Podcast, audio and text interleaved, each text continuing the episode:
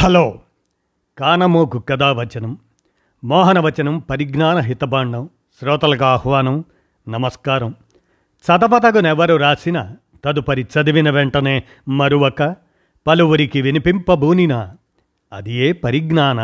హితభాండమవుపో మహిళ మోహనవచనమై విరాజిల్లు. పరిజ్ఞాన హితబాండం లక్ష్యం ప్రతివారీ సమాచార హక్కు ఆస్ఫూర్తితోనే ఇప్పుడు డాక్టర్ అదే కట్టమంచి రామలింగారెడ్డి గారి డెబ్భై రెండవ వర్ధంతి సందర్భంగా డాక్టర్ ఏ శ్రీనివాసరెడ్డి సంస్మరణ రచన చేసినటువంటి కరారే డెబ్భై రెండవ వర్ధంతి నివాళి అనేటువంటి అంశాన్ని మీ కానమోకు కథావచన శ్రోతలకు మీ కానమోకు స్వరంలో ఇప్పుడు వినిపిస్తాను వినండి. కరారే కట్టమంచి రామలింగారెడ్డి డెబ్భై రెండవ వర్ధంతి నివాళి. కట్టమంచి రామలింగారెడ్డి గారు డెబ్భై ఒక్క సంవత్సరమును మాత్రమే జీవించారు. ఇక ఆ జీవిత విశేషాలను డాక్టర్ ఏ శ్రీనివాసరెడ్డి సంస్మరణ రచనగా అందజేయగా ఇక వినండి. సాహితీవేత్త విద్యావేత్త పండితుడు వక్త రచయిత ఆదర్శవాది రాజనీతిజ్ఞుడు సాహితీ శ్రామికుడు నవ్యతకు నాయకుడు బహుముఖ ప్రజ్ఞావంతుడు డాక్టర్ కట్టమంచి రామలింగారెడ్డి గారి డెబ్భై రెండవ వర్ధంతి సందర్భంగా ఆయన గురించినటువంటి విశేషాలు. చదువుకునే రోజుల్లోనే రామలింగారెడ్డి గారు ఇంగ్లండ్ అక్కడ జరిగిన ఎన్నికల్లో లిబరల్ పార్టీ తరపున వ్యూహకర్తగా ఉండి ప్రచారం చేసి ఆ పార్టీ అధికారంలోకి రావటానికి కారకులయ్యారు. విమర్శలకు వెరవని నిండైన వ్యక్తీకరణ సాహితీ గగనంలో విమర్శా క్షేత్రంలో దిక్సూచి చెలియల కట్టల మధ్య బందీ అయిన సాహిత్యంలో కొండగాలి ఆధునిక తెలుగు సమాజంలో రాజకీయాలకు కొత్త రంగు రుచి కట్టమంచి దేశం బ్రిటిష్ వలస పాలనలో మగ్గుతున్న రోజులు అవి. వ్యక్తి స్వేచ్ఛ వాక్ స్వాతంత్రం అంటేనే నిర్బంధించే సంక్షుభిత పరిస్థితులు అవి. అలాంటి గడ్డు రోజుల్లో చదువుకొని అచంచల మేధో సంపన్నుడిగా ఎదిగిన వ్యక్తి కళాప్రపూర్ణ కట్టమంచి రామలింగారెడ్డి. సాహితీవేత్తగా వక్తగా విమర్శకుడిగా విద్యావేత్తగా రాజనీతిజ్ఞుడిగా అనేక రంగాల్లో తెలుగునాట తనదైన ముద్ర వేశారు ఆయన. గత శత వసంతాల తెలుగు సాహిత్య ప్రస్థానాన్ని గురించి ఆలోచించేటప్పుడు మొట్టమొదట మనసులో మెదిలే కొద్దిమంది వైతాళికుల్లో కట్టమంచి రామలింగారెడ్డి గారు ఒకరు. పద్దెనిమిది వందల తొంభై తొమ్మిదిలో తన పంతొమ్మిది సంవత్సరాల వయసులో వారు రాసి ప్రచురించిన ముసలమ్మ మరణం అనేటువంటి తెలుగు కవిత్వంలోకి ఒక కొత్త ఆలోచనను ఆధునిక ఇతివృత్తాన్ని తెలుగు కవిత్వంలోకి ప్రవేశపెట్టింది ఆయనే. ఆంధ్ర విశ్వవిద్యాలయం అనేది ఇప్పుడు వాడుకలో ఉన్న పేరు. విశాఖపట్నంలోని వాల్తేరు తీరంలో పంతొమ్మిది వందల ఇరవై ఆరులో స్థాపించినప్పుడు అది ఆంధ్ర విశ్వకళా పరిషత్తు. తెలుగువారి కోసం ఏర్పాటైన తొలి విశ్వవిద్యాలయం. అయితే యూనివర్సిటీని బెజవాడలో నెలకొల్పాలా లేక విశాఖలో స్థాపించాలా అనే తర్జన భర్జన సాగింది. బెజవాడలో పెట్టేద్దామనుకొని ఒక సెంటర్ను కూడా కొంతకాలం తాత్కాలికంగా నడిపారని చెబుతారు. బెజవాడలో వేడి ఎక్కువగా ఉన్నదని చల్లని విశాఖ ఒడ్డునే చివరకు ఖాయం చేశారు.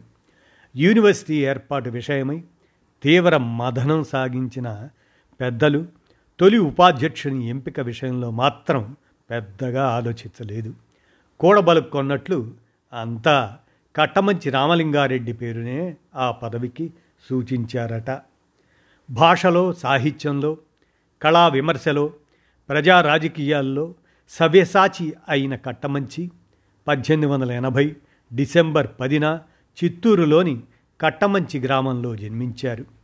తండ్రి సుబ్రహ్మణ్యం రెడ్డి.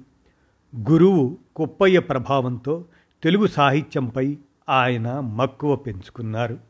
సాహిత్యమైన రాజకీయమైన నిజాల్ని నిర్భయంగా వ్యక్తీకరించే విమర్శనాత్మక దృక్పథానాన్ని ఆయన అనుసరించారు. పాఠశాల ఉన్నత విద్యను పద్దెనిమిది వందల తొంభై ఆరులో ప్రథమ శ్రేణిలో పూర్తి చేశారు. తరువాత కళాశాల విద్య కోసం పద్దెనిమిది వందల తొంభై ఏడులో మద్రాస్ క్రిస్టియన్ కాలేజీలో చేరారు. ఆ కాలంలో ఆ కళాశాలకు రెవరెండ్ డాక్టర్ మిల్లర్ గారు ప్రిన్సిపల్గా ఉండేవారు. డాక్టర్ స్కిన్నర్ గారు ఫిలాసఫీ ప్రొఫెసర్గా ప్రొఫెసర్ కెల్లెట్ ఆంగ్ల భాషా ఉపాధ్యాయునిగా ఉండేవారు. శ్రీ కట్టమంచి రామలింగారెడ్డి గారు వీరందరి మెప్పు పొందటమే కాకుండా వారికి ప్రియతమ శిష్యుడిగా కూడా అయి అనతి కాలంలోనే విద్యార్థిగా తన ప్రతిభా పాఠవాలను చాటుకున్నారు. కళాశాలలో ఉండగానే తెలుగు భాషపై కూడా పట్టు సాధించారు. అంతేకాకుండా స్కాలర్షిప్ను కూడా పొందారు. ముసలమ్మ మరణం అనే కావ్యాన్ని సంప్రదాయ ప్రబంధ గ్రంథాల రీతిలో రచించి ప్రఖ్యాతిగాంచారు. పద్దెనిమిది వందల తొంభై తొమ్మిదిలో వ్రాసి పంతొమ్మిది వందలలో ప్రచురింపబడిన ముసలమ్మ మరణం నూట ఏడు పద్య గద్యాల కావ్యం. ఇది మద్రాస్ క్రైస్తవ కళాశాలకు చెందిన భాషాభిరంజనీ సమాజం దాని పోటీ కోసం రాసింది బహుమతులను పొందింది. కవిత్వ తత్వ విచారంలో కవిత్వం అంటే ఎలా ఉండాలి?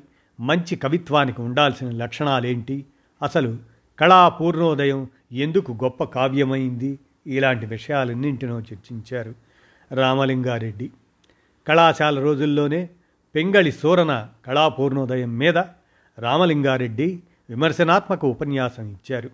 ఆ తర్వాత పంతొమ్మిది వందల పద్నాలుగులో మైసూరు విశ్వవిద్యాలయంలో ఆచార్యులుగా ఉన్నప్పుడు నాటి ప్రసంగాన్ని విస్తరించి రాత రూపంలోకి తీసుకొచ్చి కవిత్వ తత్వ విచారం అనే సాహిత్య విమర్శగా ప్రచురించారు.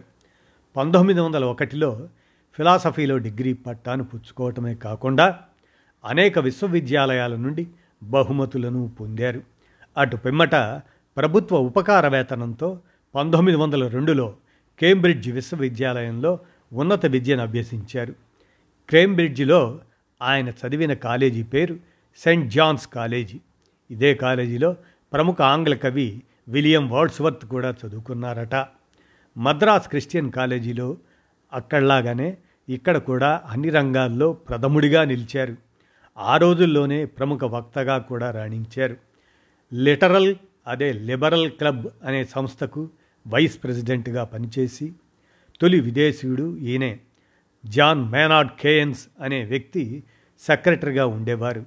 తరువాతి రోజుల్లో ఈయనే ప్రఖ్యాత ఆర్థికవేత్తగా పేరొందారు. ఎవరు? John Maynard Keynes. ముప్పై ఒకటి పది పంతొమ్మిది వందల ఐదున కట్టమంచి గోపాలకృష్ణ గోఖలే గారిని ప్రసంగించడానికి క్లబ్కు ఆహ్వానించారు. ఇంగ్లాండ్ చదువుకునే రోజుల్లోనే రామలింగారెడ్డి గారు అక్కడ జరిగిన ఎన్నికల్లో లిబరల్ పార్టీ తరపున వ్యూహకర్తగా ఉండి ప్రచారం చేసి ఆ పార్టీ అధికారంలోకి రావటానికి కారకులయ్యారు. పంతొమ్మిది వందల ఏడులో స్వదేశానికి తిరిగి వచ్చారు. శ్రీ అరవింద ఘోష్ ఆయన వలన ఖాళీ అయిన వైస్ ప్రిన్సిపాల్ పదవిలో బరోడాలోని బరోడా కాలేజీలో చేరారు. ఆయన ఒక ప్రముఖ ఉపన్యాసుడిగా పేరు తెచ్చుకున్నారు. అమెరికా ఫిలిప్పీన్స్ జపానుల్లో పర్యటించి అక్కడ విద్యా సంస్థల్ని విద్యా విధానాలను కట్టమంచి పరిశీలించారు. మైసూరు మహారాజా కళాశాల ప్రధానాచార్యునిగా విశ్వవిద్యాలయం రూపకర్తగా విద్యాశాఖాధికారిగా వివిధ హోదాల్లో పన్నెండేళ్ళ పాటు పనిచేశారు. ఆ రోజుల్లో కట్టమంచి పాఠాలు వినేందుకు ఆయన విద్యార్థులు కానివారు కూడా వచ్చేవారట. పంతొమ్మిది వందల పదహారులో ఏర్పాటైన మైసూరు విశ్వవిద్యాలయం కట్టమంచి కృషి ఫలితమే. పంతొమ్మిది వందల పద్దెనిమిదిలో కర్ణాటక రాష్ట్ర ఇన్స్పెక్టర్ జనరల్ ఆఫ్ ఎడ్యుకేషన్గా రామలింగారెడ్డి నియమితులయ్యారు. ఆ సమయంలో పాఠశాలలు లేని గ్రామాల్లో కొత్త బడుల ఏర్పాటు కోసం ఓ ప్రణాళికను సిద్ధం చేశారు. దళితులకు పాఠశాల ప్రవేశం పట్ల ప్రత్యేక శ్రద్ధ చూపారు. బ్రిటిషు వారికి వ్యతిరేకంగా గాంధీ నాయకత్వంలో సహాయ నిరాకరణ ఉద్యమం ముమ్మరంగా కొనసాగుతున్న రోజుల్లో కట్టమంచి అధ్యాపకత్వానికి రాజీనామా చేసి రాజకీయాల్లోకి ప్రవేశించారు. కొంతకాలం జస్టిస్ పార్టీలో పనిచేసి ఆ తర్వాత యునైటెడ్ నేషనలిస్ట్ పార్టీలో చేరారు. పంతొమ్మిది వందల ముప్పై ఐదులో కాంగ్రెస్ తరఫున చెన్నై శాసన మండలికి ఎన్నికయ్యారు. సభలో ప్రజా సమస్యల మీద గళం విప్పి జనాదరణకు పాత్రులయ్యారు. అద్భుత ప్రసంగాలతో అప్పటి ప్రభుత్వ విధానాలను దుర్మాడారు. ఆంధ్ర విశ్వవిద్యాలయం రూపశిల్పి కట్టమంచి రామలింగారెడ్డి. అయితే పంతొమ్మిది వందల ముప్పైలో సత్యాగ్రహాల పట్ల బ్రిటిష్ ప్రభుత్వ దమన నీతికి నిరసనగా ఉపాధ్యక్ష పదవికి రాజీనామా చేశారు. రామలింగారెడ్డి గారి తర్వాత సర్వేపల్లి రాధాకృష్ణన్ గారు ఆంధ్ర యూనివర్సిటీకి ఉపాధ్యక్షులయ్యారు. వారు పంతొమ్మిది వందల ముప్పై ఆరులో ఆక్స్ఫర్డ్ విశ్వవిద్యాలయానికి వెళ్ళడంతో సిఆర్ రెడ్డి గారు తిరిగి ఉపాధ్యక్షులుగా నియమితులై పంతొమ్మిది వందల నలభై తొమ్మిది వరకు సమర్థవంతంగా పనిచేశారు. ఆ తర్వాత పంతొమ్మిది వందల నలభై తొమ్మిది సెప్టెంబర్లో మైసూరు విశ్వవిద్యాలయ ప్రొఫెసర్ ప్రో ఛాన్సలర్గా కొంతకాలం బాధ్యతలు నిర్వర్తించారు. ఆయన కొనసాగించిన సంస్కరణలను విద్యా విధానాలను నేటికి కన్నడ ప్రజలు తలుచుకుంటారు. మహాత్మా గాంధీ గారి కన్నా ముందే హరిజన సంస్కరణలు ప్రారంభించిన గొప్ప సంస్కర్త ఈయన. విద్యను అభ్యసించడానికి కులం అడ్డు కాదు అని నొక్కి ఒక్కాణించిన చైతన్యమూర్తి కట్టమంచి దేశ విభజన కట్టమంచి వారిని బాధించింది. పంతొమ్మిది వందల నలభై రెండులో లభించిన సర్ బిరుదను స్వాతంత్రానంతరం త్యజించారు. వీరు తెలుగుని ఇటాలియన్ ఆఫ్ ది ఈస్ట్ అని నిర్వచించారు. వీరు ఆజన్మాంతం బ్రహ్మచారిగానే మిగిలిపోయారు. పంతొమ్మిది వందల యాభై ఒకటి ఫిబ్రవరి ఇరవై నాలుగున సిఆర్ రెడ్డి గారు అనారోగ్యంతో తుది శ్వాస విడిచారు. వీరి విగ్రహాలు పలుచోట్ల ఉన్నాయి. ఏలూరులో వీరి పేరు మీద ఒక పెద్ద కళాశాలను స్థాపించారు. ఆ కళాశాలలో చదువుకున్న ఎందరో విద్యార్థులు ప్రముఖ స్థానాల్లో ఉన్నారు. ఆ కళాశాలను స్వయం ప్రతిపత్తి గల ఒక విశ్వవిద్యాలయంగా ప్రభుత్వం గుర్తించింది.